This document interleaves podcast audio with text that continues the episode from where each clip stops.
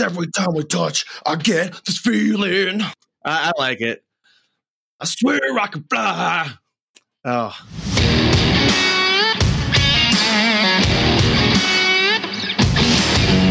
Welcome to the Beat Around the Bench podcast, a podcast about woodworking, good times, and general jackassery. With your hosts, Jess of Jess Building, Colton of Cold Crit, and Ross of RNC Woodworking and Designs. You can find us all on Instagram, YouTube, and TikTok. Now for episode 27, Cliffhanger. Gentlemen, What's happening? cliffhanger. yeah. uh, so I've seen I that. mean, I it's think. a great movie. Great movie. Uh, Yeah. l- Does it end in a cliffhanger? strangely enough, no. No. Is it what's his name in Um, it? A Stallone? Stallone, Sylvester Yeah. Stallone.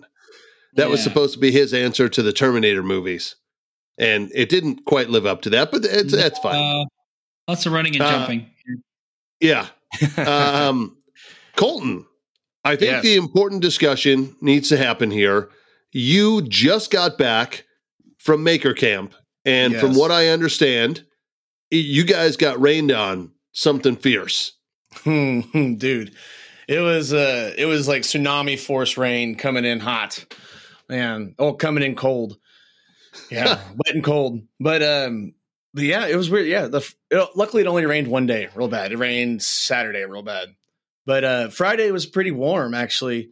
Like I uh you know, I was just tent camping and barely needed my sleeping bag. And yeah, then Saturday though, dang, it, it, it got so wet. Like um, we had to close down a lot of the booths and everything. Uh, booth isn't good. All the tents, the different tents, because uh, we were walking in like over ankle deep water, and they're like, "We have electrical stuff in here. We we don't need to be running this like Yee. that." But it um, it was fine because uh, Sunday was great, and we could catch up on everything we missed out on Saturday.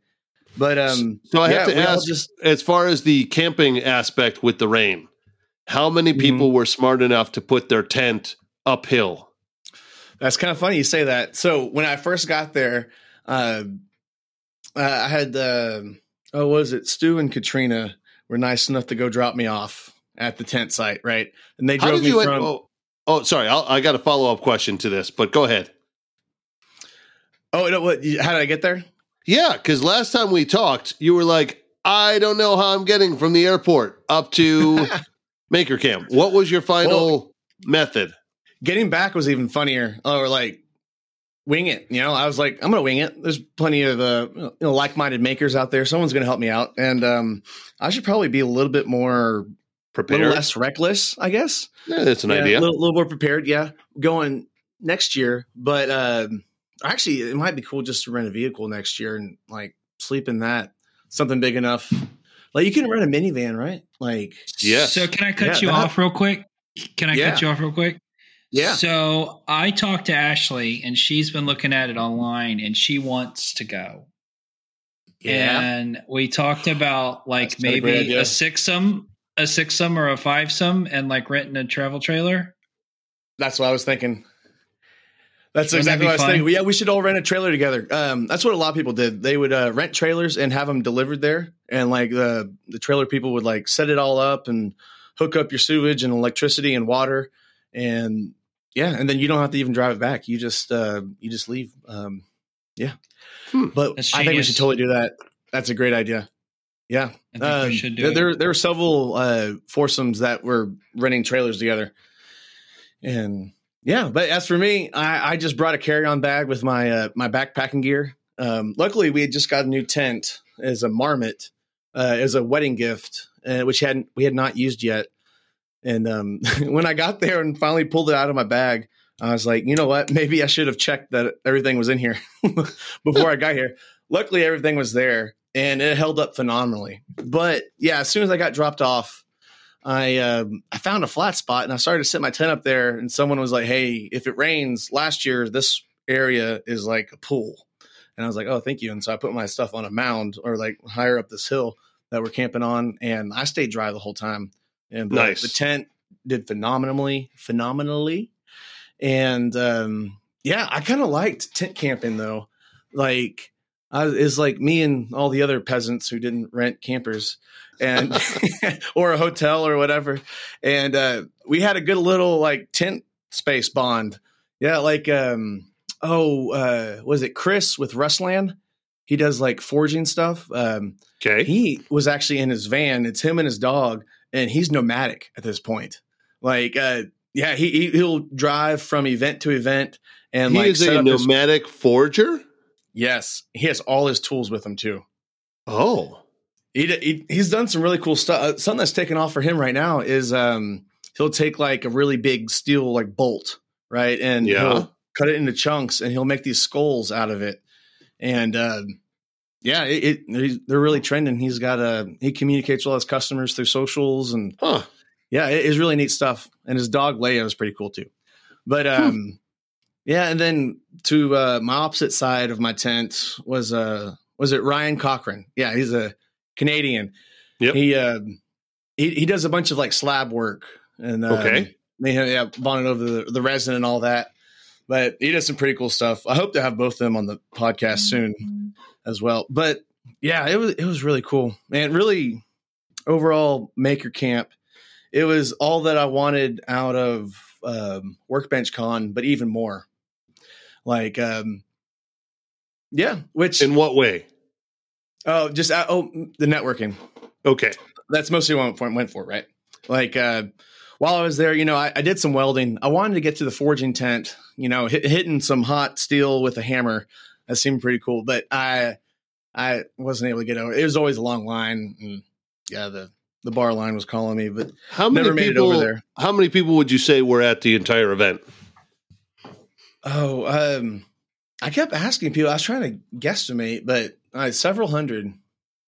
Um i've heard higher and lower than that but i don't want to say 600 Four or five hundred ish. Yeah, that sounds right.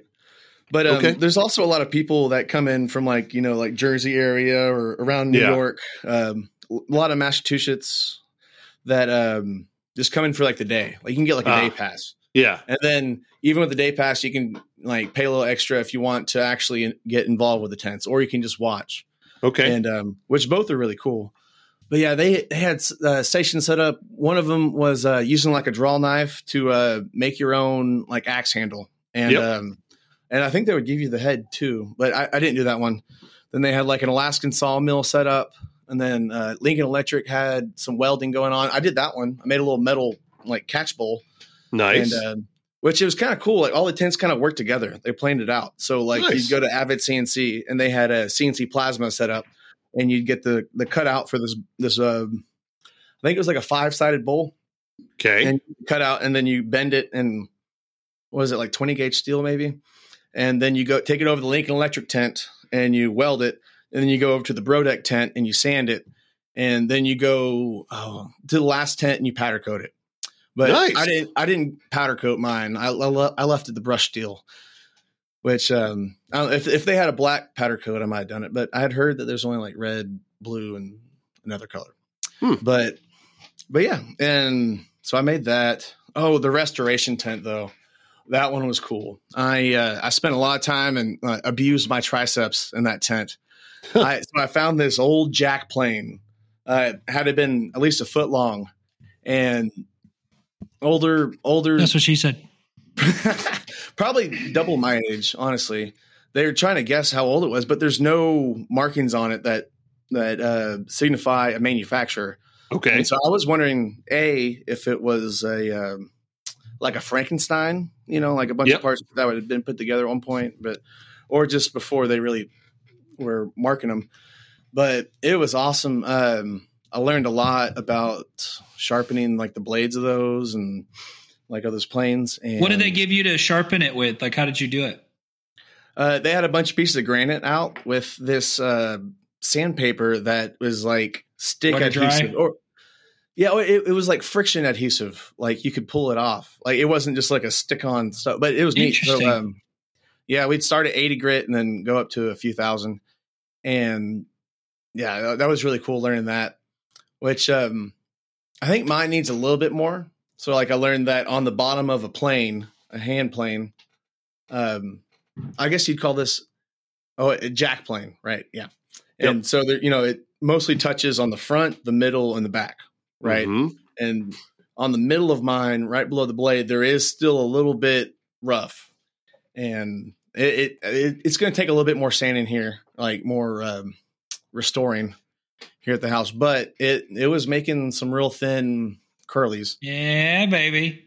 Yeah, but it, it was pretty cool. I'm really excited to add that to Arsenal. Oh, the funniest question I asked when I was in the restoration tent was, you know, um, whenever you set a hand plane down, like a bench plane down, Yep. like my reaction was always to set it on its side, right? Yep. And I saw them just slamming them down on the front, like uh, on the cutting side. And I was like, what are you doing? Like, is that a thing? Like, it, does it not matter? And he was like, this is designed to cut wood, dude. Like, Yeah. yeah, and it, it, it's just like an old, o- like like a handed down ideal that you're supposed to set on its side. Which they actually had the, they were thinking that like shop teachers used to teach it, teach you to put it on its side, and for like kids that might like set it on top of like other tools, right? Right. Because other Yeah. tools, those would damage the blade. Yeah. But as far as setting it on wood, It's a wives' tale, huh? it doesn't matter. Yeah. So, like Ross, whenever you were making those, uh, like the French cleat stuff to Yeah. uh, hang your uh, thing, I was like, why aren't you putting like a gap where the blade is? Like that was my that was my initial reaction, and I was like, aren't you going to damage the blades? Like I was just in the back of my head, and um, because you know I, I was making some drawings in my head or Yeah. planning on how to hang all my planes, and it doesn't freaking matter.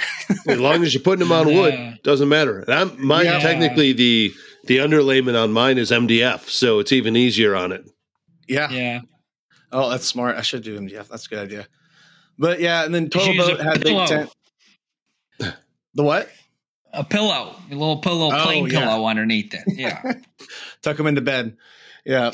No, they uh yeah, Total Boat had a tent set up. They um which you know, I, I work with epoxy every day. I know every one of their product lines. Like I didn't really spend any time there. I walked through it, but I kind of wish I would have spent some more time there, learn about their Thixo Yeah. Uh, is that what you call it? Like, um, basically, is that like their five minute epoxy, basically, or like a putty that glues Yeah. stuff together, more Yeah. or less? It's like in a tube wish I that would've learned about in the that. nozzle. Yeah. But yeah, with with all the the metal working going on and restoration, I just yeah, I didn't make time to go over there. That's fair. But, but yeah, So, and then there was uh, Overall, would you go back again next year? 100, percent and I'm gonna make you guys go with me too. We're going to try. I like this idea to split a camper. Isn't it I mean- like your busy time though, Ross? Yeah, I last Mm. weekend while you were at Maker Camp, I was at a uh, a whiskey event in St. Louis. Uh, yeah, I was in St. Louis, and there was about forty five hundred people there, Mm. and it's uh, one of the biggest events we have there. But I literally that kicks off the busiest time of year for me. So, like from this past weekend to the second weekend in, in December, I have a whiskey event every weekend. So, in one of my markets. So, No. Man, well, but I will do my best. hopefully we can work it out. Because I I enjoyed the heck out of it. Like, granted, at Workbench Con, you know, you're going to these conferences and learning how to do your social media better, and there. So there was none of that. And that but as far as the networking, I came home with a lot more stickers than I did from uh, Workbench Con. Part of that is because you were actually there. At Workbench Con, you Yeah. didn't show up until like four or five yeah, at night. You were there for about 20% of it. Yeah. Yeah. Eh, I made I made it to a few talks, not all of them. I missed the mornings, yeah. But um, but yeah, at Maker Camp or yeah, Maker Camp, they uh, talks get started or not talks, but the camp, the tents start to open up around 10 a.m. They But, did um, it at Workbench Con as well. Just letting yeah, you know yeah, that. just just so it's Yeah. out there. But yeah, next next year for Workbench Con, I'm definitely going to stay on site. Like I'm going to pay the Uh, extra little bit because yeah, staying off campus made it made it difficult. Took a lot of time. Yep. But yeah, um, so as far as getting there and getting back, um, I oh what was it? Oh um, yeah, Braden with Little Bug and Sawdust Talk. He got me on that Maker chat, whatever Maker Camp chat on Okay. uh, Instagram, and so I reached out on that after our podcast last week, Yep. and um, a few people offered me rides, and I was going to be uh, going with Chris Burton with uh, a glimpse inside, and but I got in at like noon, and he wasn't going. His plane landed at like five thirty. Ah. So I was like, all right, I got five hours to kill, and I looked up like a little local dive bar, and I was going to be hanging out at that, trying to meet some locals, and then out of the blue, uh, yeah, what is it? Yeah, Katrina. Um, I think with yeah with P and W. Um, she was like, "Hey, we're here. Turn around." And I canceled my Uber and got a ride with them, which was Nice. pretty convenient. But yeah, on the ride back though, I should have just stayed awake like uh, Sunday night and caught my ride. Uh, Matthew with a, a wooden mustache. Um, he was going to give me a ride back, and then I woke up at about eleven to text from him at about eight, be like, "Hey, we we got to go, bud." um, yeah, and so I made friends with uh, Sebastian from. Um, oh, he's up in Montreal, and uh, he was like, "Well, I'm going back up that way," and to um, Quebecois. that, that- I guess so. Yeah. Oh, uh, yeah, I'm not great on my geography, but um, yeah, but also uh, the guys from Onefinity, Morgan and Stone, uh, they were looking for a ride too, and I was like, hey, we might be able to fit in Sebastian's car. And at first, we were like, oh, I don't know. Sebastian drives a, a Tesla, and we have a ton of gear, right? And sure enough, we were able to all fit in there, but like all of us had to have bags in our laps and uh, but on the way there, on the way up, um, we're, we we stopped at uh, Jimmy DeResta's favorite uh, antique store, which was actually really cool. And uh, oh, what was it? Yeah, uh, Sebastian got a handful of like these really old clamps, and there's some neat like draw uh, draw knives and planes. If I wasn't having to fly with a draw knife, I would have probably bought some stuff. There you go. But I saw this old Stanley number four plane. It was in really good condition. They kept it behind glass, wow. and um, it was like 130 bucks Woo. or something. And um, it was one of the old planes that have like the the ridges on the bottom, Yeah. and um, yeah, which I don't know if that's a, a good price or overpriced or whatever, but it was in good condition. But it's pretty slick seeing that. Nice. Yeah, Very nice. And then um, There yeah, you so. Sebastian uh, saved all three of our butts and got us back home. All right. Yeah, no, I want ten out of ten. I would go again. Okay. Absolutely. And Jess, you mentioned you have some big news as well. Oh, I don't know if it's big news, but um, so we talked about me doing classes uh, at the shop. I've seen the wanna in- posts. You guys are doing the advertisements. I love it. right? So, you know, we figured out how to to put it on our Shopify, like our website, right? And I I did list it on our Google thing, but I, I don't know if that's working or not. But um so I figured out how to like set a schedule and all that other stuff. It was actually quite easy. There's a, a little app on Shopify. So um we asked the one person that I knew was going to go is the guy that's helping design our website because his remember we talked about his dad Yeah. was a woodworker and he was interested. So Yep. I sent him the link and he booked it, so that's cool. And then like later that night, somebody else booked it and I have no idea who it was. We figured it out. Like I I don't know them, but they fe- they saw it on um Facebook, I think maybe. And That's it's awesome. all booked. It booked The up, whole thing? like the whole thing. So I, I opened two more spots just in case a couple people don't show, but I got to go buy a bunch of sanders and scrapers and stuff for everybody. I've got everything else I think I can make work, but um, yeah. And I have a little syllabus in my head. I talked to, I talked to uh, Dave Hoosier today, and I said, "All right, pretend like you're a new woodworker again. Like this is what I feel like I want to do in this first class, and like pack it in." What do you think? And so I went through all of it, and he was like, "That sounds pretty good." He had a couple ideas and stuff, so so that's pretty exciting. I, I almost, you know, we're doing like so many different things, and I'm just kind of waiting for something to bite. Do you Yep. know what I mean? Yeah. And that I wonder, I wonder if that would be, um, if that's it. If that will become our larger source of income, I would Yeah. surely love it, and that would really be a great segue into doing the the philanthropic stuff that I want to do with it. So I Yep. I would I would I don't know. I mean, I've taught so many people how to do it that Yeah. have worked for me in the past, and you know they come and go and drugs and like all kind whatever their problems are, and um, yeah. So I, I would I would like it, and I feel like you know I didn't really learn from somebody so much as watching my father and watching other people and learning, and so Yeah. I've put it all in simple terms from in my own head on how I do it, and Yeah. so that I feel I feel like I can I can teach other people at least the basics, right? Because Yeah. like you know the one thing that everybody tells me What? that when I do woodwork and they're like what like they don't understand is how I can read a tape measure and how I understand like fractions and stuff. And and I guess, you know, fractions is just fractions when you're in school, but when you have practical applications with the 16ths for so long, like you, you I just see it on a tape when I do the math, right? Like I all kind of base it around like a half or an eighth and like I figure it out from there. And even with 30 seconds, I can still do it in my head for the most part. And people don't know how to read a tape measure. They're like, it's one little line past the big line, you know?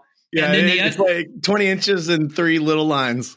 right. And then, Yeah, and then, yeah. and, and then, um, and it's so simple, right? It Yeah. really is so simple. Um, and then the other thing is that, like, especially when you start with somebody new, so this is something that I had to teach Hoosier because, so say for instance, you're holding a piece of wood up to the edge of another piece of wood and you want to make it that long and you make a mark on the other board to kind of like draw along the edge, right? Sure. And you use, let's say you use a number two pencil, which has got a pretty fat lead, Yep. but you want to cut it exactly the same length as the other piece that you marked. You got to cut to the inside part of that Ye- pencil. that's right. You got to cut and think about the thickness of the that. Imagine that pencil lead is an inch wide, and and that's something that you have to teach people because they don't know, and Yep. especially if they're going to work on their own home and they're going to put trim up, that's going to be really important. That's going to Yeah. be really important It can add and up, then yeah. and then vice ver- and then vice versa. If you're putting something on the inside and you make the mark, then you cut to the other side of the line. Sometimes you might Yep. cut the line in half. You know, uh, and how to mark your board so that you know. And I start thinking about all these things that are so simple to us because we do it all the time and we don't even think Yeah. about it anymore. And um, but to somebody new and starting out, it would be so frustrating to have to Oh, figure that all out on your own. Yeah. Yeah. So I'm ex- I'm excited about it. You know, I would uh, I I don't know how much to charge for it, but if we're going to do a two day course and I would provide materials and everything, then which will be the next class that we're going to release. Um, I you know take a look at be take a look at um, Rockler and their woodworking classes and how much they charge that's a for good theirs. idea. That's true. Because that'll give you a- too. Yeah, that'll give you at least a base of comparison. I can try to look Yeah, up some there's around Florida Houston School- see what they're going for you. Well, there's there's a Florida School of Woodwork in Tampa, and I've been to it twice for two different things. One for turning and one for something else. And their prices are are pretty good. I mean, they're pretty, you know, it's not cheap at all. Like one, they've got Yeah. the Japanese thing. It's a three day course, and it's like almost a thousand dollars. Uh, for But the you class. probably walk away with a set of Japanese tools. um, Yeah. I, I, I do think No, there is something no, they to want you to bring apparent your value own. with that, though. Oh, Oh, there is. There absolutely is. So they they will provide them for you if you don't have them, but they will tell you what you can buy. And I'm like looking. I was I thought about taking it because you were doing all that stuff with your handsaw and like the dovetails, and I'm like I want to learn how to do this stuff. And the Japanese joinery is like some of the best that there is in the whole world. And I wanted Yeah. to to maybe learn it and um they were showing all the tools and i mean it was like $3000 worth of tools that they recommend you know so it was an advanced course so i you know i didn't do it but anyway Yeah. they they have Oh, I- guest speakers and guest teachers and stuff like that too so on that note, on as far as the pricing, like I think a lot of that could be apparent value as well, right? You know, like you know what apparent value is, right? Where you, um, if you go on Amazon and you see a bunch of things that are priced different way, like you know, you have your your best, your middle, and your cheapest, right? Like sometimes something is priced as the best, even though it's not the best, but it's apparent value, right? I feel like some of that could be going on in the teaching world, and uh, not to say you should try to rip people off, but uh, comparing yourself to others may not be a great way, but Well, it'll give you a ballpark at least. I think what the the list just to touch on that, the list that he was giving, like there was a couple of them that were the inexpensive, like the Suizan, isn't it? However you pronounce Squeeze it. Yeah. Suizan on Amazon. But there was a couple things that he it's one I have. recommended. He he recommended or they recommended by name because you know it was like higher quality or whatever. And I looked up like some chisels and things like that. It was very expensive, but anyway, I just that as it got-. I just had a, a quick idea that I would love to challenge you guys on as mm-hmm. a podcast challenge. And, and maybe with this is something we can challenge other podcasts with or to. Oh, I like this. Where are we going? But between ourselves, each of us cutting different types of joinery, one of us doing it all by hand, one of us doing it with power tools, and the other one doing it with just CNC and see Oh, how different they are. And that, yeah, just kind of going down one the line. Yeah. Yeah. But- Um, seeing the Well, uh, difference between the types of joints, you know, starting out with like dovetails. Jess, as you said, you've never cut dovetails before. Never. Or like doing it No, well, as I, I've never done it like you do it, like like with by the chisel and all that stuff. Now, Yeah. Or like just putting a bow tie into it. Like, Oh, Having us- we we could do a Yeah. strength test, right? Yeah, Like, that so- kind of well, well- strength test or whatever. And Yeah. then challenge other podcasts like woodworking podcasts and be like, hey, we think we know what we're doing the most versus sawdust talk or we have the strongest wood- six by six box. yeah, whatever Yeah. it is. Yeah. Oh, I love this. Yeah. Uh, will, will, we, will we need to standardize in the wood? We'll figure that Um, out. Yeah. Yeah, That's that, that's small idea. details. I I freaking love this. I think another woodshop podcast would be down for it. I think Sawdust Talk would be down for it. Yeah. Um, dude, let's. Ross, I'm that's a down. beautiful idea. Thank you. it's a Yeah, good I'm idea. I'm glad you of finally had a good idea on here, man. Just Appreciate it. Thank you. It's taking me this a lot of long. Great ideas. 27 episodes. I'm finally getting there. Yeah, It's getting Oh, warmed Jeff, up. uh, All right. but man, hearing you talk about teaching these classes, man, I- I think you you had just from my opinion, my point of view, you have to dive into this, man. You, Yeah. you got the heart for it. You got the knowledge for it. Uh, It's actually quite think- easy at this point. for it. Yeah, It's just Well, I mean, quite easy at this already- point. Well, the, a lot of different things are going to come out of it, right? So the first, this first one's free, you know, and it's just for reviews, you know, and they, and I and I just want them to review the class. I don't want them to make up something, and um, so that's that's important. That's become very important. That's actually more important than selling something at this point. Yep. And then um, the second thing is it's a little guinea pig. So it's like, oh man, I didn't have enough of these, or I need this, or this part of the syllabus should have gone this way because it would have been more efficient. And you know, so this will be a little guinea pig.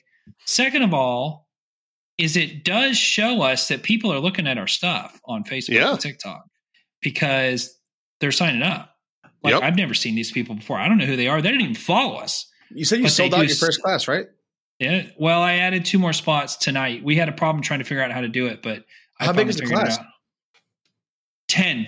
Well, it'll be All ten right. if another two people show up. Dude, that's, that's a lot awesome. of people. Yeah. Yeah. that's a lot of people. I could, Dude, I probably could have booked twelve. People were booking two at a time. One lady's bringing her dad, and another That's lady's awesome. bringing her boyfriend. Yeah, it's pretty interesting, right? Cool. Oh, so yes, I'm that- excited that- about it. That's a sign from the universe, man. that you need to go in full time with this, man. You- And then the other thing is, is, is Get it. that I told Ashley, I was like, you need to start doing because she's really good about like videoing way ahead. Like she's showing stuff from a couple months ago, right? Yeah. Because she's got other things to do. So, or I shouldn't say she has other things but she has a lot to do. So she has a big Mhm. bank of video and she makes them up. And then I like, it gives me time to like go through what she's going to write and like what tools we used and stuff Yeah. for informational purposes. Dynamic And- duo, I said, why don't you do some of these smaller things? Just do a full start to finish. Yep. like from like the beginning to the end for the most part, right? And try to pack it into like less than a minute. And um she did, and they like three, four thousand views. Like my phone just starts going bing, bing, bing, bing, bing, bing, bing, bing, bing. And so that's that's um that's good. So and so then I say so and so followed you from this reel, and so and so followed you, and and uh, some of Yeah, buddy. Colton's, some of Colton's friends. So I don't Yep. know if I'll ever have hundreds of thousands, but you know I'd You be will. happy once I hit the ten thousand mark on some of it Yeah. and um, that that would make me very happy. Um, the websites. So the other thing is Ashley is a freaking maniac, and she literally took and so we wrote up a little text message, and she did it to all these people on her phone, like all these people that live here, and she deletes all her old texts. Right? She's one Yep. of those wackos that just deletes everything. I save everything, and so she she she text messaged like 65 people one day hey i just want you to know you know it's been a long time since i've seen you i just want you to know we're doing this now we have these websites we make stuff we're in clearwater you know if you want to check us out that's it nothing nothing more to it Yeah. and then she's like what about you why don't we do your phone and i was like i don't know she's like give it to me i'll do it so she's going through my old customers from like five and six years ago Oh. and texting them. And she kind of looks at the old texts, which all the pictures are missing now. So I don't really remember them. But like there's a conversation like where I made him a barn door, or I made him a table, or I made him Yeah. whatever. And they say, Hey, I'm making stuff again, you know.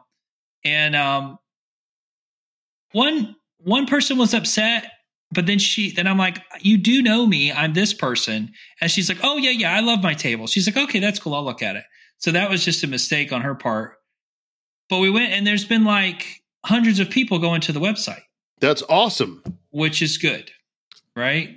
Congrats. So things Hell are yeah. turning around. We're having a meeting grow, Thursday. baby. Yeah, we're having a meeting Thursday with the guy. Um and uh and he's going to go over what he wants to change on the site. Um I will do a little nugget. I've got another nugget, but I'm going to give you this nugget right now. To everybody out there that is and maybe I maybe did I already talk about this? I don't know. You haven't if said you, it yet. if you, if you, if you, I was asking myself, if you have, um, like you, for most carpenters, if they live in a small shop, especially like, let's say they have a kitchen that they already like and it has really nice cabinets in it, but they need like two cabinet doors. yeah. Well, like to buy the tooling to make like a, a cathedral top cabinet door that's like maple, that's kind of a pain, right? That's a lot of money you'd have to spend just to make two doors. Are you talking a- about this one website that you talked about? yes. Uh, well, they have Yeah. that that one website. Actually, I went on there after the podcast to order that door, yeah. and they said we're no longer taking new orders because they were overbooked. Okay. So I found another one, and it's called FastCabinetDoors.com. They have a bigger selection. It's less expensive, and it just takes like seconds. I'm like, oh, that's the door. I need it this big. And they're like, what kind of wood do you want? And I'm like, I want it in that. And like, do you want it finished or do you want that? Click, ship it. And then like two days later, it says it's in production. They make routed face out of solid wood for like thin doors. They make raised panel. They make cathedral. They make gothic. They make shaker. They make everything. So, um, that's it's that's pretty invaluable to somebody that like especially if like doing a big job for somebody and they got to like make one cabinet for somebody they can Yeah. make the carcass but to make that one door is kind of a pain in the butt you can go to that website and you can have it it's so easy so easy so It- easy. it's not That's not well super cheap yeah. it's not super cheap but it's not super expensive either nice. so, uh, yeah, I think that's a big helping hand. Um, because I could make the door, but good God, it would cost me eight nine hundred dollars to buy the tooling for it. yeah. I'd love, I'd love to Yeah, talk to screw somebody who planned that that manufacturing out. It'd be cool I to. can't imagine. I, I- we- can't we, we imagine. should we should reach out to. do you think see- that they see if we have other them the people do it? Have you ever thought about that? Do you think Yes. that they like have other people do it that like Yes. make each door? It's not just one big place. No. No, it's No. got to. like those print places that print like business cards and stuff. Like some people do certain things and they like just send them the orders. Yeah, Drop It's shipping, you mean? Well, No, because there's like printing places and like they'll print everything, right? They'll print banners, they'll print business cards, they'll print T-shirts. Well, that all can't be in one spot, so they've got to be sending it out to other companies to make it. But anyway, whatever the case, they get great reviews, and I'm super excited about it. Um, and uh, and and I get a little money for it too, you know, because I still got to finish it and install it. Yeah. So we make that's like free money. Nice. Uh, the lady paid the deposit on the cabinets for her kitchen. So that is 100%. And I ordered the cabinets. They are in the shop. I've got to paint some of them. And then the NHL hockey guy and his Yep. wife paid a deposit, and I'm building their desk. We dumbed it way down. Once I showed him all the stuff, he's like, that's too much. He likes the hockey laces, by the way. So we I was going to ask that. for the hockey laces. Yeah. No, no epoxy. They didn't want to pay for that, but Okay. just put the lace in. And then um, How are you putting the lace in? I'm going to put epoxy. a I'm going to put a chamfer and then probably some very small like tacks or something that I can hide probably or maybe, a little glue. Would you C- CA glue the back of it? It's like little, yeah, little Yeah. dot maybe we'll see if that holds. Will that hold We'll up over that holds. time? Uh, I mean, are they going to be white laces? yeah. I, I don't know. Because Cole. that that would get dirty over time. You have to wash it somehow. I don't think so. Maybe, yeah. Oh, okay. Sorry. Yeah, go ahead. So it's anyway, your so it's project. get- it's your project. It's getting a shelf. It's getting a. Uh, I, I they are keeping the little shelf because it's going to just basically be one file cabinet because it's a small desk. And Here's a it's gonna hint have- to you, by the way, on those laces. Make sure you buy waxed laces. That's a good idea. Well, then they If- won't stick to the. They will CA stick glue. to CA glue if you, uh, or you could put uh, construction adhesive underneath. Oh, yeah. Uh, That'd be good. but the wax laces won't get as dirty. They'll hold up That's a good- longer. I actually like idea. the construction adhesive uh, idea better. So, um, the construction ad- adhesive I would use is uh, the oh the Gorilla one, Gorilla Glue version. They have the uh, the clear Yeah. one. It's their matte, Yeah, yeah, yeah, yeah, yeah. their yeah, strongest yeah. hold. But it's clear, so like if some of it did like come out the side of it, or There's whatever, another one that I've used really that's show. clear. There's another one that I've used that's clear too. That's a good idea. Yeah, that might What, be a what, what's the other one? Um, Oh, it's the other one. It is. I mean, that tube is Like- like, super clear. Um, it's not DAP. It's the other one. Loctite. PL. PL. PL. Yeah, Loctel. Uh, Loctite. Okay, still you get Same from thing. like Home Depot or Lowe's or yeah, whatever. yeah. Okay, I, I was just So- wondering because the the Gorilla Glue stuff I use that in our boards on several parts, and um, it- it's a monster. It's good it's stuff. like it's really good stuff. It's like twelve dollars a tube. Yep. For like a what I, is it like a I nine buy ounce the tube? Ul- I buy the ultimate in the tan. It's like almost a whitish tan color. That stuff's really strong too. Anyway, Nice. back oh, to like the uh, oh uh, liquid nails. no. Gorilla makes one. It says ultimate. Okay. It's orange and black. Anyway, Got so they want a little shelf that's going to display his pucks. Nice. So that's going to go like on the skirt, and he just wants thin, little, simple two inch by two inch legs. Perfect. So we're going to put two legs, and then I'll do a little skirt, and at the bottom of the skirt, which is about eight inches from the top, and I'm going to make a, I'm like going to make a little shelf that holds a puck. He gave me a puck, so I can kind of tilt them back. I'll figure that out, yeah. and um, so What- they're excited. What, what and is while that I was, again? What wood? Sorry if you already said it. Uh, the wood. it's probably just going to be poplar. The top is walnut. okay, cool. Is The he top is painting the be- base? The base is going to come pre-painted. It's one of my cabinets. Yeah, because they make a desk. There we go. look at Yeah, you. So so it's already all dovetailed, and I don't have to do anything. Work Um, smarter, not harder. That's I like right. it. They make a desk bake that holds a file, so I and it's per, it's really nice. I mean, anyway, and then um, while I was there, she's like, "We would really like for you to also make us this bookshelf monster thing, and it's like real. It's like a tiered thing, and we're going to do it out of walnut plywood with like some little feet. Kind of, they like very modern. So we're going to do that, and that'll be like the next thing after we deliver the desk. And um, so things have really picked up. The, That's awesome. The, Congrats. yeah, I, I've got tons of stuff Heck yeah. to do. I'm they're making two more of those TV shrouds. Remember the things that Yeah. go over the big screen TVs? I'm making two more of those. And then um, to top all that off, we've got those shows that are coming this weekend. So I've got a we got the dog leash holders done. We got the um the we made some tea light holders out of some that we couldn't make dog leash holders out of, which are adorable. okay. And then um, my wife likes those. We actually there was one that got messed up, so we kept that one.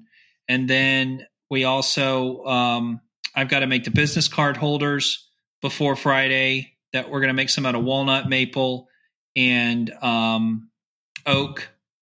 And they're like solid wood business card holders. I'm going to make some of those. Are you doing that And pretty then- similar to like the stadium seating that Ross was doing for uh, for those flyers? If you look on our website, I made one. It's a little too deep, but um, if you look under like office stuff or whatever, I made one already. No, it's yes, kind of. It's just a stand, and it holds like a little stack of cards, and they lean against the back, and it's got a little lip in the front. Nothing special. Well, I mean, I've made a really simple one that looked pretty good. Um, basically, just like a flat piece of three quarter inch walnut with um, like the front part. Uh, I, I t- carved in like their name or whatever. I'm gonna lasered it, and then uh, just did like a half inch, maybe three quarter inch, like dado cut through on the back. Right, And business right. cards kind of just like sat in that. But Yeah, it's something Cool. like that. It's something like that. And then the last thing is um, I found a mirror sitting beside the um, road. They had emptied out their bathroom, and it's a big mirror, like maybe 48 by 36, quarter inch thick, still in perfect shape. So I'm going to make a mirror frame for that and try to sell it uh, at the show. Very nice. And then, and then I we made had one of those before. as uh, soon as I picked it on. up, this It girl, me- oh, this girl messaged me and said she wants me to make her a mirror frame. So yeah, it's it's got a lot going on now. This is like old school. Like it used to be like this. I'm making all kind of different stuff. that's awesome. So- that's what keeps it fun. yes, And then a guy came in today, had me cut him a board. He's like, "Can you just cut this board?" And I was like, "Yeah, like what?" And he just wanted to make a little threshold. Turns out he builds. He works on yachts. Yachts. And they make, like- it's pronounced and he has- Yachts. Uh, yachts. Yeah, that's Yeah. right. Yacht, yachts. Yachts. Yeah. and and and he's he's si- he was a really nice guy. And he goes i don't know anything about woodwork. I don't even have a table saw. He's like i do the fiberglass and stuff but they always have me do like this different woodwork stuff. And i said i tell you what i'll cut the board for you. Just do a review for us. And so i sent him the link. And i said you know if you ever need anything on the yachts we can make. He's like i've made bunk beds and everything else. And i said yeah we can do all that. And so who knows where that'll happen. Nice. so Very nice. Everything's coming up, Jess. Very Everything's coming- nice. It's a team. It's I will say it's a team effort. We wouldn't be where I where I am if it wasn't for Ashley and and David. So Yeah. I'm very appreciative. So Colton, uh, before you left for Maker Camp, were you able to finish any more of the boards, or are you just riding high on that Maker Camp high? I think I got one out before we left, like between talking last week and leaving. Which uh, I, I wanted to make a set for the maker swap, like kind of just like pump out a set, but I, I don't know if you've time. noticed based on the 27 episodes we done, but um, I don't know that that's really the speed that you do these things, Colton. I know. I was hopeful. Which I mean, in in my defense, I realized that I didn't have time, but Well done. not to say I didn't want to. But uh, so uh, for the maker swap, I ended up making um, just a quick like 22 and a half inch uh, LED sign of like the uh, the Catskill Maker Camp logo. I saw that. And, That looked Oh, yeah. really good. Yeah. Um.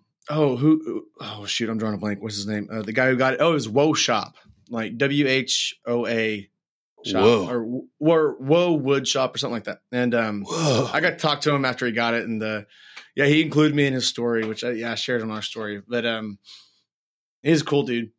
Nice. But but yeah, um, from the maker swap, I got a little like a charcuterie board, right? And it was just like a maple and of walnut. course, somebody made a Like, charcuterie board. Yeah, which uh the guy is um in his note, he said it was his first ever wood project. What? And he like it was really cool. Yeah, and I was like I, I, I after that, he looks like a younger guy from his profile pic on Instagram. I looked him up after that and uh he's from Long, Long Island. I couldn't find him after that. I want to talk to him about it. But um but he did a good job on it. Like especially for his first project. Like there's a really good tight seam between all the Nice. glue ups and um yeah it was nice it was, it was cool um yeah I, I, yeah chip boyle like obi long island i think was his handle so um yeah if someone listening knows that guy or uh could point him to us man that'd be great um, Cool. his account was private so um which i sent a you don't call it a friend request on Instagram, do you? It's uh, No. something else. But uh, I sent him a follow? request, so we'll see. Yeah, follow. We'll we'll see if he um, allows my follow. Cool. But yeah, I want to talk to him about it. But um, yeah, it, it's cool. I, I was thinking about doing something with it, maybe like um Putting charcuterie on it. that, yeah, or um maybe I could like make it a wall piece and like carve into the back like uh the the Maker Camp logo and maybe like do like epoxy inlay and uh do it like a, a collab project. But I don't know. Okay. We're still still uh, up in the air on that. All right. Uh, so strangely enough, even though I've been on the road like crazy and really haven't been in the shop up until yesterday, um, I got bombarded with projects. Uh, Really? I like bombarded. It's good to hear, brother. yeah, Yeah. in a good way. I yes. So one of the guys that I make, or the guy that I make all the uh, bowling pin trophy bases for, Mhm. he also does a business where he takes old bottles of tequila and whiskey and everything and cuts them into glassware, and then he does these gift sets where you get a full bottle of that spirit, and then anywhere from one to four glasses made of smaller cut down bottles. That's cool. It's Does he have B- like a rotary? You think or Uh, yeah, it's called B cycled bottles because his name is Brandon. So instead of recycled, it's B cycled. Um, but he got some big orders, so he's like, "Hey, I got to get these out this week. Can you make me some orders?" Uh, so I have 25 different boxes, well, two different orders, making up a total of 25 boxes that I'm halfway done with, uh, including staining, and the other half will get finished tomorrow and then assembled tomorrow. So they'll all be ready to go. Uh, so 25 boxes are going out, and he said there, there's more to come, which is good and bad. Uh, but I actually had been working with a customer now for a year and a half, and he created his own whiskey company, and he wants some custom boxes for his whiskey oh, like- dude, like shelf display boxes. And I had initially quoted him and he was like, Oh, that sounds good. And then it never went anywhere. And literally out of the blue on like Tuesday this past week, um, he was like, Hey, by the way, I, I'm going to need you to make those boxes. And I was like, "O- Okay. And so he and I went back and forth yesterday. Um, but he finalized it and he was like, Initial order, I need 110 of them. How soon can you get them to me? And I was like, Well, in all honesty, if you need them quicker, it, staining is what takes the longest. So if I can not stain them Uh, and uh, I can I can turn them around real fast, he was like, "Cool, I'll do the staining." And I'm thinking to myself, "All right, I just saved myself days worth of staining, and it only took three or four bucks off each box, but that added up to a decent chunk of change to take off for him." And saved me a boatload of work. So I'm everybody's happy. I, I So- figured you might have gone with a route of um, like uh, changing up the wood and just oiling it. So I offered that, and he wanted him to be a dark stain. And I was like, well, we can make him out of walnut. He's like, I don't want to pay for walnut. I'm like, Fair well, we can make him out of plywood. He's like, I don't want plywood. So we're actually, it's basically like uh, a red oak box stained to look like walnut, and then these insert panels that go in the front and the back, and then insert panels that go around the neck to hold it, the bottle in place but these insert panels are like eighth inch thick plywood. So You're gonna Yeah. make that uh, into some videos, right? yes, Heck Yeah. yeah. so I have those coming up, and then uh, I ended up getting a few more um, requests for a couple other things, and I might have some interest on the spalted maple table. So I got a lot of stuff I got to start doing. So You're I, selling I'm, that? that I mean that was always my plan is to Hmm. finish it and then sell it, but uh, we'll see what happens. So Well, and then I can finally start working on my audio production desk. So Well, I would be. I'm very interested about to see that because that thing will be. I'm sure it will be sweet. How long do you think it'll take you to make it? Uh, that's a great question. And I'm still finalizing the design of it. I think I have it narrowed down, but I got a few more little details, just like on the leg supports and how it's all going to look. But it should be something that I could basically flat pack and ship out. So my goal would be to have a lot of it, you know, create the legs and create everything I need to, and then have it be something that I could ship out to people and they can assemble themselves. But that way they don't need to have, you know, a huge receiving dock to be able to take in a huge production desk. So, Interesting. Yep. All so right. that's where things I are like at for me. I think though it is uh it's enough talking about us. Let's let's jump into a little bit of wood of the week. Are you ready for that, boys? I'm wow. ready. Wow. You ready? Okay.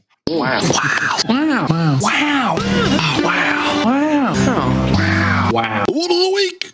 Am I getting better at my wows? I think I am. I mean, I, I, thought know. I, I feel like I am, but Hundred I percent. thought he had started the recording, is what I thought. So Wow. that's all right, pretty- I'll take it. That's Oh, that was a pretty good good. one. Yeah. So this week's Wood of the Week is suggested by one of our esteemed uh, podcast members, Ross, and it Mhm. actually has th- thrown me down a rabbit hole, which is very interesting. Um, but I have the answer at the end of the rabbit hole. There is Okay. a bottom to this rabbit hole. Uh, So the wood of the week is koa, and koa wood is stinking gorgeous, Beautiful. stinking gorgeous, right? As far as I can tell, it seems like it's easy to work with. It's pretty hard, but not so hard that it's like insane, right? Um, no cancer, no none of that stuff.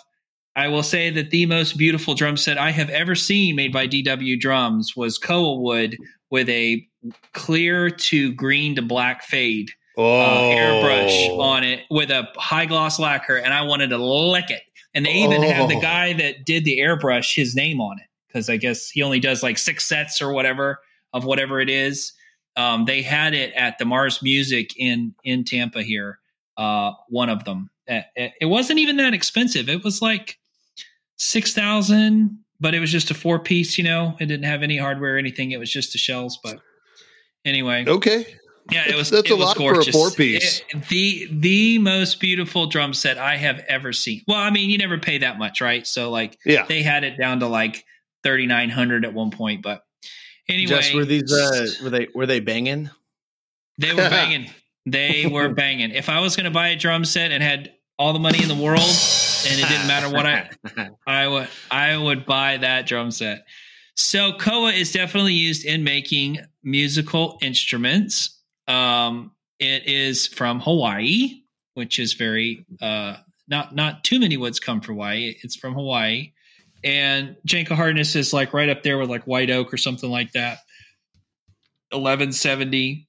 Um, it koa is pretty wavy. I mean, I There's so much as- figuring in it every time I so see it. There's so much it. figure in it. Yeah, I mean, it's not like it's not bland at all. I've never seen it. So kind of like a walnut, like like uh like big Like flowy, a light, like a lighter walnut. Yeah, with lots of Oh, like, um, almost like cherry. like what is it? Maple? Is it curly maple where it has like the waves in it that almost Yeah. shimmer? Oh, yeah. Right. It's just the, that go that go the opposite direction of the grain. It's just beautiful. So here's the rabbit hole. So I look up koa, and then it says the name, the scientific name of koa is acacia koa. And so recently I asked somebody about acacia uh, to see if I could get it because I'm evidently, I, maybe I sounded stupid. Like, remember we talked about this the other day that like you could buy those those uh, tops, those butcher block tops, and they sold them in acacia Yeah. right? And Mhm. I think even Acacia might have been a wood of the week or whatever. So as it turns out, Acacia, and the reason it threw me off is because people buy these are buying these tops, right? Like you can get them. IKEA sells some stuff, Yeah. right? And like there's companies that and they call it acacia wood. Well, Yeah. acacia is not a wood; it is a genus of wood. Huh. So that's like Ah. that's like saying, um, well, I couldn't say oak because oak isn't a genus. That like It's for almost like saying this is a sedan car. right, like oak. The genus is Quercus is, is there's 450 different types of oak, and actually oak is in the beech family. That's what oak is. Really? Oak is actually a beech. Yes, it's, it is Hmm. a, a, a 450 different species of trees and shrubs in the beech family. I so was unaware of acacia- this. which is also called wattle, W A T T L E. Waddle. It is all from like Australia and the Pacific Islands, and there's this is nearly a thousand species. One thing said almost thirteen hundred. So basically, what acacia is is uh, mimosa, acacia, thorn tree, or wattle, um, and basically it is it's a classification of a tree or shrub that lives in warm climates that bears spikes or clusters of yellow or white flowers and is frequently thorny. But there's also false acacia, which is black locust and look. So it's like sent me down this wormhole of like all these different things that. So if you see a piece of wood at a store and it says it's made from acacia wood, your question should be, what acacia wood? Huh. Yeah. What So- what is it? Is it is it is it you know is it koa? Is it you know uh, you know what is it made of? Because there is a lot of different types of acacia. Um, you know maybe they're all different types of acacia that they used in it or whatever the case, but that is not a wood specifically. It's a genus of wood. Huh. That's interesting. I had that question because um, Crystal's dad he redid his floors and they called them acacia, right? And it his floors they look like a black walnut, just like a little bit lighter, Right. Right. and like it has like blonde streaks, but then like yeah, it's still like the the it looks like walnut, like a lighter walnut. And, And, if I, you I was always looking for it. I could never find it. It's it, it it's a real hardwood. It's not a print, and I I could never find it in Houston, and um, that clears up a lot of that. And interestingly enough, acacia, if you want to get it down to the very finite what it really is, acacia is part of the pea family, P E A, like green peas.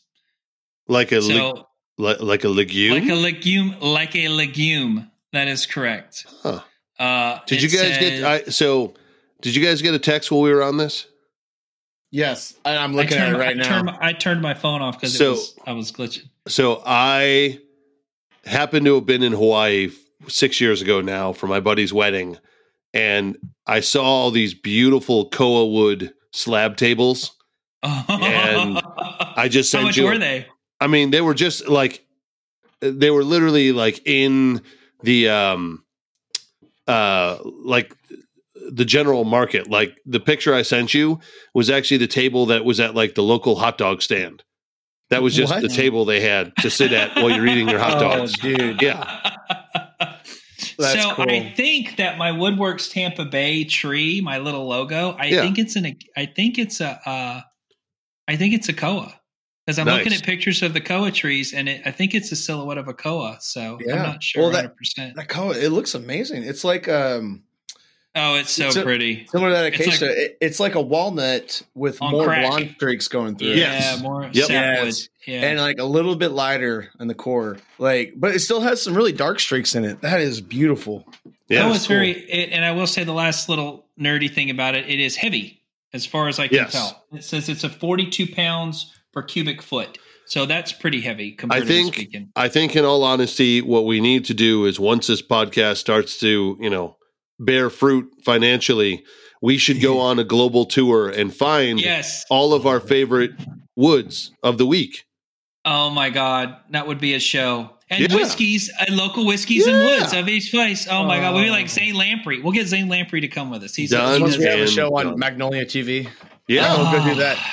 Oh, yeah. whiskey and wood and we would just go and talk about the forests and the trees and then how they make the barrels and the local stuff and then the Done whiskey that they brew in it oh, I'd it'd be watch it. Yeah. i'd watch it i'd watch it I'd be on it. okay uh, yes you would so They call it beat uh, around the world. No, I don't know that one. that one may have different context. but oh, I don't know. Beat around the bench. Uh, we'll we'll work on it. We'll work. Yeah. We'll sit on it. We'll sit on the name. Yeah. So, All right. so thank you, Jess. Uh, first of all, do you happen to have a game show for us this week? I do I- Oh, i do i don't have any sound effects because i turned my phone off so. okay What is this so week's game show? this week's is an advanced wood and woodworking trivia game. So I would say that um, you will know. You will most you will mostly know these, I think. Um, Well, now the But- pressure's on. but some Yeah. of them some of them are hard some of them are hard and for our listeners that may not be very you know into woodworking yet or whatever the case might be they'll be very hard um Okay. i would think if you'd asked me these questions even maybe eight years ago i would not have known some of them so All right. all right I'm- question I'm one question one easy for a, an advanced professional. question one will be for ross Okay. for Ross. Which woodworking joint is known for its use in Japanese temple construction? Is it A, half lap joint, B, mortise and tenon, C, dovetail, or D, kanawa sugi? Kanawa sugi. Oh, is So, that a red herring? Are we talking about the frame or are we talking about the roof? We are talking probably about where like the pillars uh, uh go into the the uh, trusses. So probably. I don't know. Half, So I, I do know that it is mortise and tenon for the majority of the building. However, I don't know the proper name for the roof joinery because they actually the, the idea for Japanese temples is they have one massive pillar in the center and everything kind of hangs like a frame off of it and it literally Mhm. kind of floats which is why Japanese temples have stood for thousands of years without breaking. yes, yes. They are all based around this. Yes, there are so many Yeah. earthquakes, and they they move congruently with the structure, so it all moves as one with the earth, and that's the idea behind it. I don't know the proper name for it. It could be the Kanura Sugi, but Kanawa sugi. Yeah, I do know that mortise and tenon joinery is what the majority of the frame is built from. The roof is actually more of a. Th- this sounds weird, but like a shouldered. Okay, so let's put it this way: system? Which woodworking joint is known for its use in Japanese temple construction? I'm going to go with mortise and tenon. It That should be the only. Japanese something then. yes. Yeah, It's the Kanura Kanawa Sugi. Sugi. Yeah, So I'm going to tell you a little story about that since we're talking about this. So it is the thing at the top of the pillars. So they engineers went and and like 3D imaged that joint, that Yes. joint on the thing at the top of these things because they've been there for. There's like been all these massive like 9.0 earthquakes Yeah. and stuff, and the buildings say. So they rebuilt it. They had master carpenters, Japanese master carpenters, come in it and like make a little one yeah, and they put it on one of those earthquake things that they use for insurance, you know? yeah. And the thing's rocking, but the the roof is like staying. It's like one of those things you put your coffee cup in that like when you turn it swerves with it. Yeah. So it gives it gives with it. So it's just like swaying underneath it and the roof just like stayed just right there. It's Yeah, unbelievable. It's like one of those six you have a camera on, like the fancy camera, Yeah, and like they move the sticker around exactly, the camera. stays exactly. still. Oh, oh like- like a chicken's Yeah. head when you bob their body. around. it's Yeah. so interesting. Tile roofs and everything. Just everything stays together. Yeah. Okay. All right, I hope you said the easy one for me. that was not easy. Well, if you if you paid attention last week, you will know this one, Colton. well, What is the primary use of luthier's glue? Is I know it this. A for boat building? We know. Is it B Ross? No What? cheating yet. Oh, I'm not. no cheating. What is the primary use of luthier's glue? Is it boat building? A. Is it B musical instrument making? C furniture restoration or D outdoor decking? uh, I'm gonna go with music. Was that it? That is correct. Musical Yeah. instrument making. Yeah. A luthier is someone Yeah. that makes musical instruments. That is Try to correct. put me on the spot, mother, father. Uh, yeah, All right. all right. Here we go. You ready, Ross? This is Yep. important to our our uh, our listeners. In terms of sustainability, what does the FSC certification stand for? Is it A, Forest Sustainability Council? Is it B, Forest Stewardship Council? Is it C, Forestry Standard Standards Consortium? or is it D, federal sustainable certification? Would you like me to read them again? No, uh, it's either A or D, but I'm going to have to go with D. I was gonna guess A, but I Federal don't know. sustainable certification. Correct. That's your final answer. yeah. And uh, no, the FSC stands for Forest Stewardship Council. Oh, stewardship. Yeah. That was a And trick didn't- question. that's a good Oh, one. No, uh, that's a good I like one. it. Yeah. Well, it's like a big thing. It's actually when I did Shopify and it said wood, they say, is it FSC certified? Like if I make things out of it. And all the stuff that I get is actually it's stamped on some of it. So, okay, here we go. Well, Number that's- that's four. odd. Should I be checking for that for my mill? Like FSC certified or I mean Most you, most woods that you get in the U.S. that especially if you're getting it from a lumber mill, then it probably is right because they don't you know like pant like ten more than they they cut down or whatever. Uh, if it's coming from overseas, probably not, not necessarily. So it just depends. no. All right, here we go. Number four. This is for Colton. Colton. Hmm. is parquetry? P A R Q U E T R Y. Parquetry. so like is it- market tree with a P. It's like marquetry with a P. Yeah. Okay. Is it A, a French woodworking style? Is it B, a geometric mosaic of wood pieces? Is it C, wood turned on a lathe? Or is it D, the use of bark in woodworking? Or is it E, ugly ass flooring? Uh, wait, so marquetry was B, right?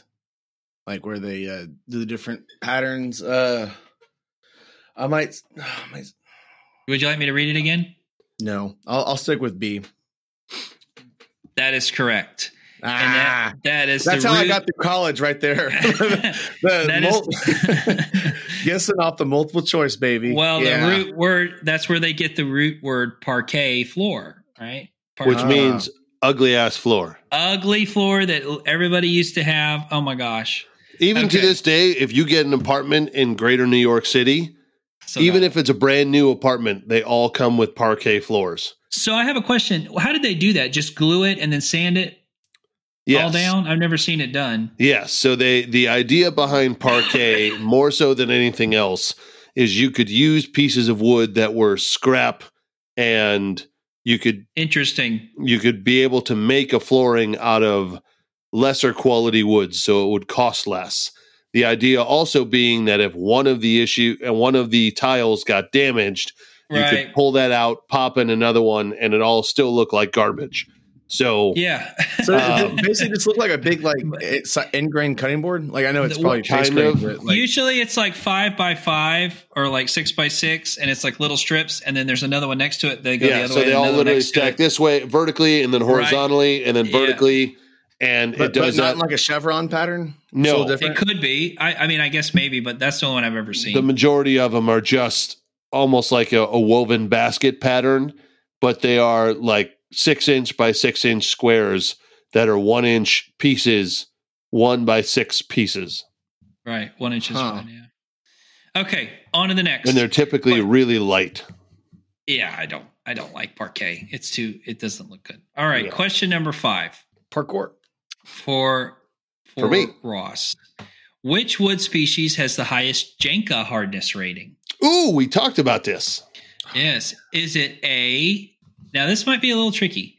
Is it A ebony, B snakewood, C oak, or D bamboo? You have actually had the discussion with us that it bounces between because one of these was our wood of the week, and the wood of the week was ebony. But you told us, depending on who you talk to, it's either ebony or snakewood. And I believe technically snakewood had a higher Janka hardness scale, but ebony was a more used wood. Wasn't there a, a, an Australian one too? The Australian, uh, what was it, bloke? Bloke? Yeah. Australian Buloke and Lignum Vitae were like the top in the world, and they kind of go back and forth. Uh, I don't remember the part about the snake wood and the ebony, but um, I'm not going to help you. So I'm going to go with ebony. It is that is incorrect. It says snake wood. Ah, So, damn it. Nah. Yeah, Yeah. both incredibly hard in the 3000s, I believe, if I remember. Up to debate. Also, on the whole Jenga hardness testing thing, you know, like they push a ball bearing into it, right? And that's how they test like how far the ball bearing goes in. Yeah. Halfway, yeah. Oh, yeah, yeah. How, how many foot pounds takes uh, to push a ball bearing halfway in? Like, if you pick different parts of the wood or even different trees, like if that tree had a better, Can I, I say know, something though? throughout its life, yeah, Can I say something though? It's No. not one sample. So they'll do like 50 of them, all from the Okay. heartwood, and then get an average, I think, as far as I know with Janka. They don't just pick one board. And they definitely wouldn't use the sapwood. So yeah. Uh, well, I, I guess to take something that's chaotic like wood and like a tree, right. and then try to try to um, classify it, that's probably the best way, honestly. Right. What it grew in and what the dirt, the soil, all that stuff could make a big difference. All Mhm. right. What is so this is for Colton, and I think you'll get this one. What is resawing? Oh, this is a question we had another week. We did. Is it is it A cutting a board along its width? Is it cutting a board along its length? Is it cutting a board to create a veneer? Or is it cutting a board across its grain? Well, across the width, right? Yeah, like to make two boards, right? I mean, that's how you do it on the on the on the bandsaw. The width. You're calling the width like uh like So, a two by four. The four is the width, right? Yes. Yeah. Is I'm, that, gonna- is that- I'm gonna I'm gonna read it again. You're cutting a board along its width, so that would be like ripping the width. Cutting a board along its length. Uh, let me think about this. Cutting a board along its width. basically Cutting a board you- you along its take length. a bo- you take a board and make two No, okay, so cutting it. a board along its width, you make two boards out of it. Cutting on its length would be ripping it. Cutting a board to create a veer would mean you would be making thin you you things. just gave him the answer. well, I'm just trying to help him. Yeah. I sorry, I, I'm not board saying why across cut along the screen. width isn't the right answer. Like like That would be the like a chop saw, wouldn't it? Oh, oh, you. I get what you're saying. It's weird how we're putting it. It was D or That's whatever. not how I'm saying. It's how this is. but yeah, you- you- it's like say you take a three quarter inch board and you make them into two, um, like quarter inch boards. If you're we're cutting a quarter inch out of the middle, three eighths boards. thickness. Three eighths, yeah. Yeah. So is cutting is so what do you think the answer is? What is resawing? Along its width, length, cutting a board to create veneer, or cutting a board across its grain? I guess across the grain then. Uh, oh, what, across the grain seems like what you talk. A miter saw would be cutting across the grain, perpendicular Correct. to the grain. It could be, yeah. But It's a I, tricky sorry. I, I don't know where we're going with this. Uh, Well, The I will say this. Oh, One of these answers is more accurate and closer to cutting uh, for what is resawing than the other three. okay, I already went with Let me put width. it So way. what's the answer? What's the answer? Cutting a board to create B. veneer The, well, along its length. it doesn't have to be a veneer. Like you could just, I, I, I could Technically- install to make some coasters out of like a It really thick depends. board. It depends. If you are ripping a board, you are cutting it on the length. If you are cutting Yes. a veneer, you are technically ripping it, but it depends how you have the board positioned. But technically, if you are ripping a board, it is cutting it along the length. Yes. So the answer Oh, would have been what- B. C was also a correct answer, but the correct answer was B. okay. Yes, I, I I I guess resawing. Yeah. Okay. Question seven. What does the terms? Well, this is this one you're definitely going to know. Spalting refer to. It is a bacteria in the wood that creates darker patches throughout the entire wood. Yes. So the the the um, multiple choice que- answers were the natural weathering of wood, the coloration caused by fungal growth, the curling of wood due to moisture, and the cracks develop in dry wood. Yes, it's fungus basically. yes. All right, very good. Uh, question number eight, for Colton. Colton. Which of the following is a true hardwood? Balsa, pine, Douglas fir, or red cedar? Or that Australian bloke. Oh, Yeah, oh, sorry. What was the first thing- first question again, or the first choice? What what it what The is the balsa. following is You said is a balsa, true right? Yeah, what of the following is a tr- a true hardwood? I know it's soft, but that that one's a hardwood. Give That the answers correct. again. Well, he was right. Which of the Oh. following is a true hardwood? Balsa pine, Douglas fir, and red cedar, which Oh, all have then needles. yes, that So is correct. Balsa is eh. Yeah. Well, we we All had right. that. Uh, we- we talked about that with uh, whenever Luke Capasso was on, Yeah. and um, and like you, you know, like which of these are, are hard or what? Yeah, or something like that. And um, just because, oh, it's actually was asking whether balsa was hard or not, and just because it was asked as the question, I was saying, it, yeah, it was true false. I, I remember that. Which, um, yeah, balsa. Like you make model airplanes out of that stuff. It It's seems the like it should softest be. wood that there is. Yeah. Yeah. Yep. Yeah. yeah. What's the next Okay. question, Jess? All Number right, nine. Question number nine. What is the primary ingredient in Danish oil? Uh, linseed, tung, mineral, or soybean oil? Linseed oil. That is correct. Which also makes it flammable. So be careful. It's, it's Yes. not poppy seeds. No, that No, makes no, opium. linseed. yeah, Danish oil even says on the back, "Don't stack your rags and all that crap." So, uh, I think boiled is even worse, right? Boiled Yes. linseed oil is even worse than regular linseed. So, all right, question number ten, final question, Colton, for you. In what century did the dovetail joint first appear, according to historical records? Seventeenth century, twelfth century, first century, or the twenty-sixth century BC? Before Christ. 17th century. that your final answer?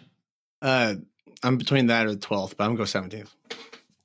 The correct answer is D, the 26th century BC, before No. Christ. Yep. Yeah. Mm. I actually have a picture of it on my phone. There's a boat that was on the River Nile in Egypt, 26 BC, um, and they used dovetails to hold together all the different boards. So smart. Wow.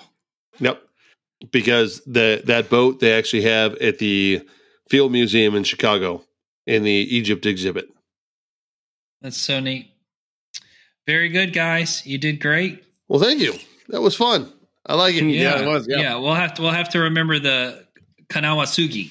Yeah, Hey, can we add like the uh the uh what do you call it? Um like Who Wants to Be a Millionaire soundtrack to those? You know, like where it gets like like the real like dum-dum, Did you? like pressure's on. there Yeah. you go. Uh, yeah, I mean we can do that. So Colton, you ready to jump into a little whiskey? Is is a frog's ass watertight? yes. Have I used that one? Yeah. oh, shoot. I'll have to get some more. Woo! The whiskey of the week. So last week I gave you what seemed like an insurmountable task to find black whiskey, which is a Peruvian whiskey. It is the most highly rated whiskey from South America. So first of all, Colton, were you able to procure it? And if so, did it dandy? So it's on order. Okay. Like I did order, it did not arrive in time.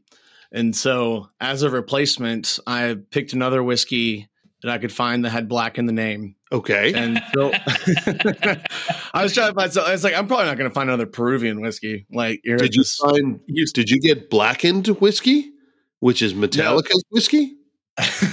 oh, that'd been cool. But no, this little liquor store they they didn't have that. Oh. So I, I went with the Jim Beam Black. So it's the Jim Beam guy right here, the extra aged bourbon. Yep. and um this one it was all right i mean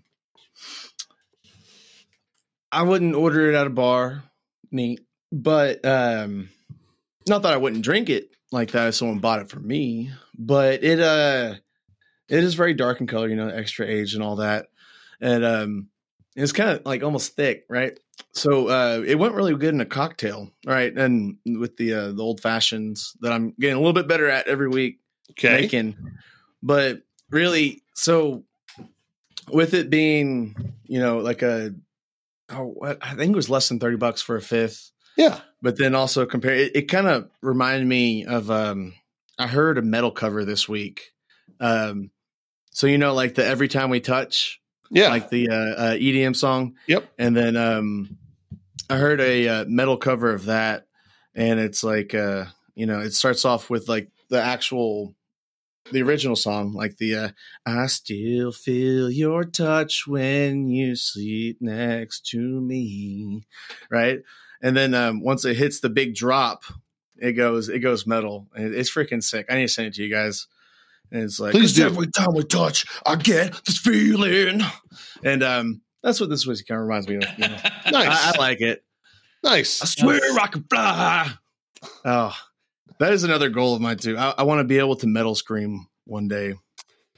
Like, uh, I know there's some YouTube videos out there trying to teach you how, but Tell I you what, when we're at. Workbench Con, I'll show you how to breathe properly to do it. oh hell yeah, So, hell Love it. yeah, Hell Yeah. yeah, brother. all right. So, um, with that in mind, obviously the black whiskey hopefully will arrive over the next week. Mm-hmm. But if it does not, staying with the black theme, okay, uh, Bushmills Black. Now, Bushmills Black hails from Northern Ireland, up in Belfast, and it is considered Protestant whiskey.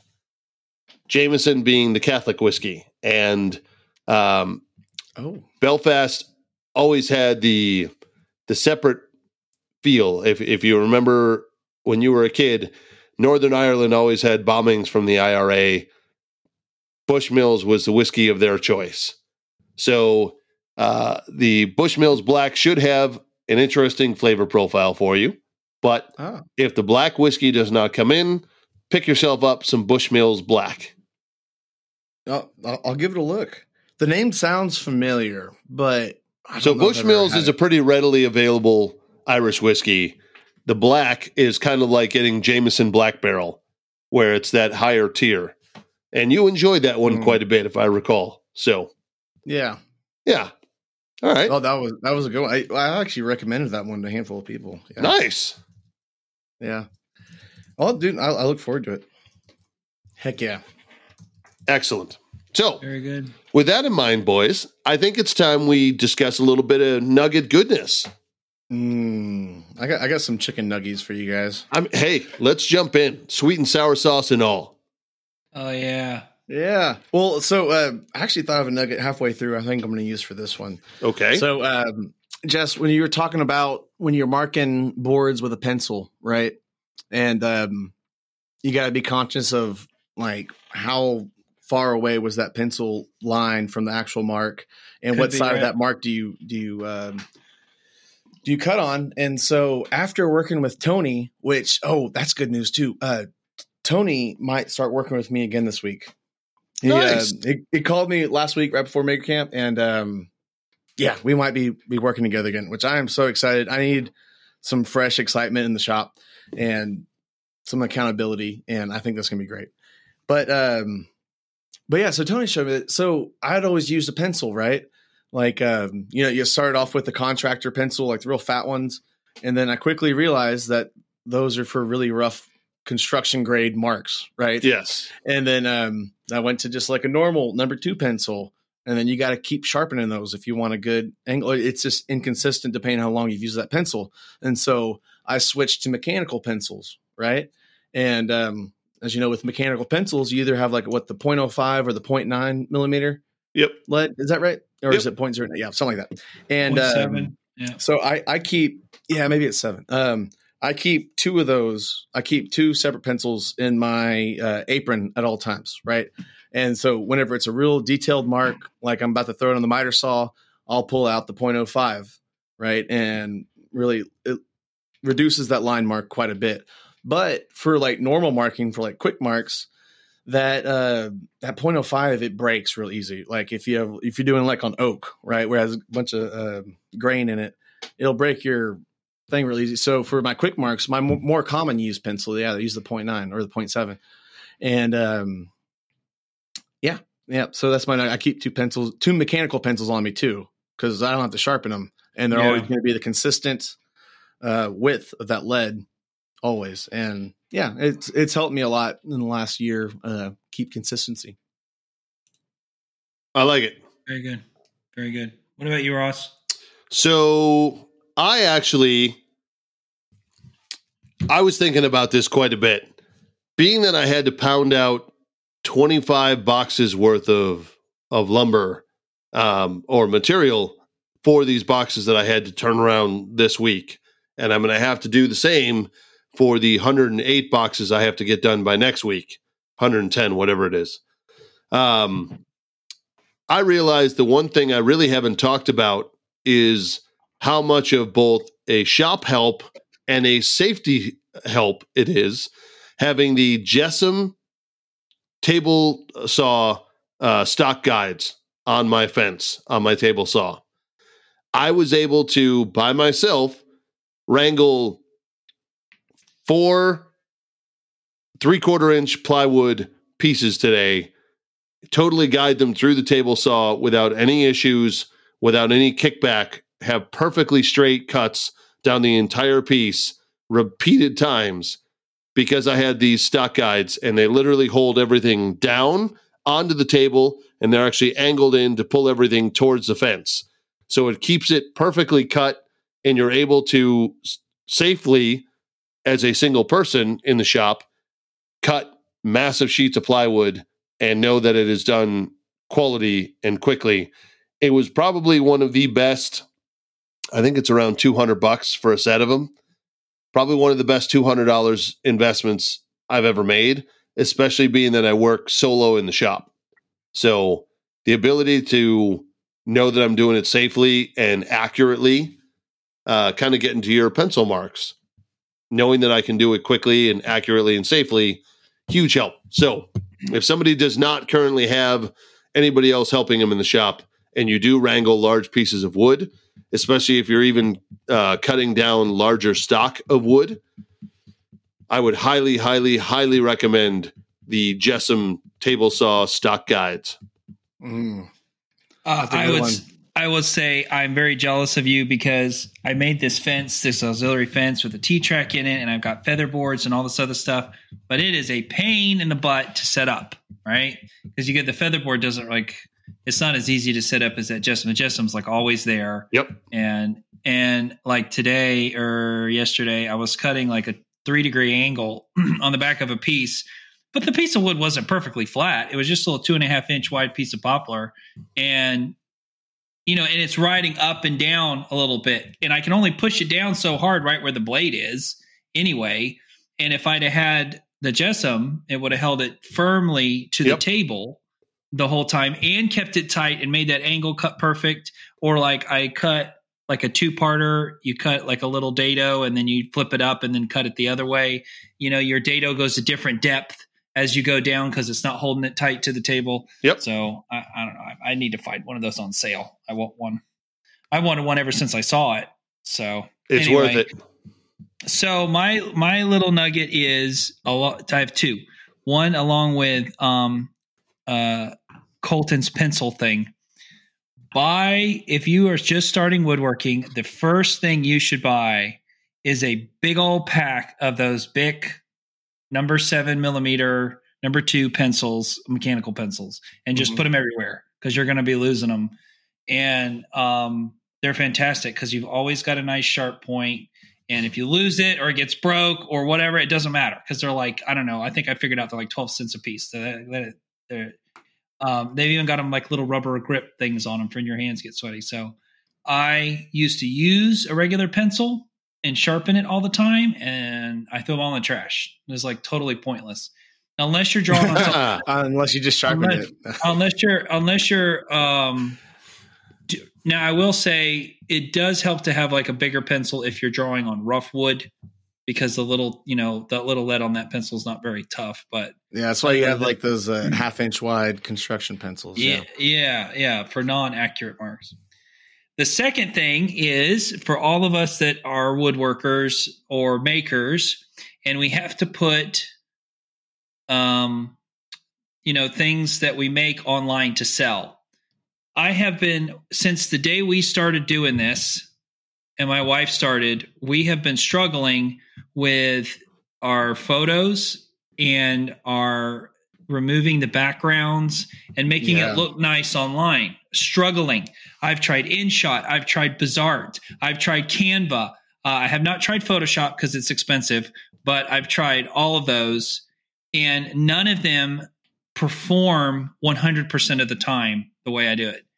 So, you know how like it is when you do something or you talk about something a lot? Me and her were talking about it, like a million ads show up on your phone for different things. Mm-hmm. So this one showed up for this program and they're like, this does this. And I was like, let's just try this. Everybody seems to be, it gets really good reviews on the App Store. Let's just try it because it's only an app.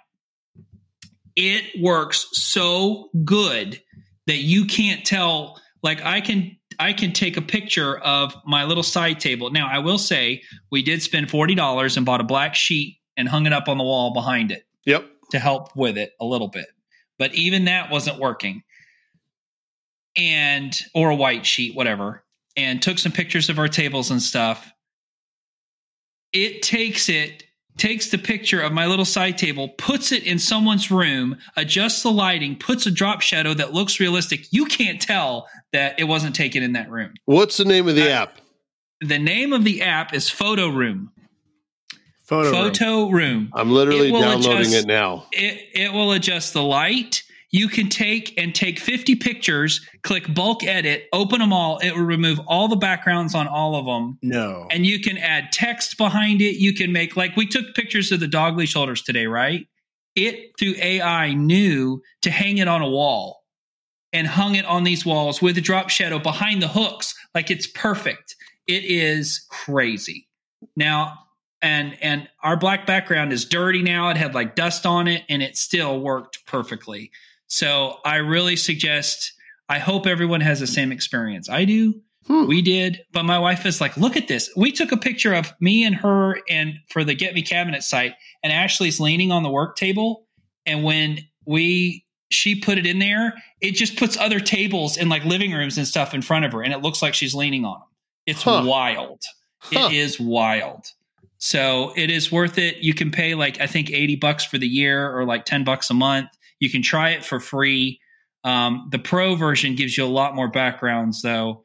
But for somebody taking anything from large things to small things, it does everything that Canva and stuff doesn't. I'm and that's pretty literally much- literally looking at it right now. It looks looks awesome.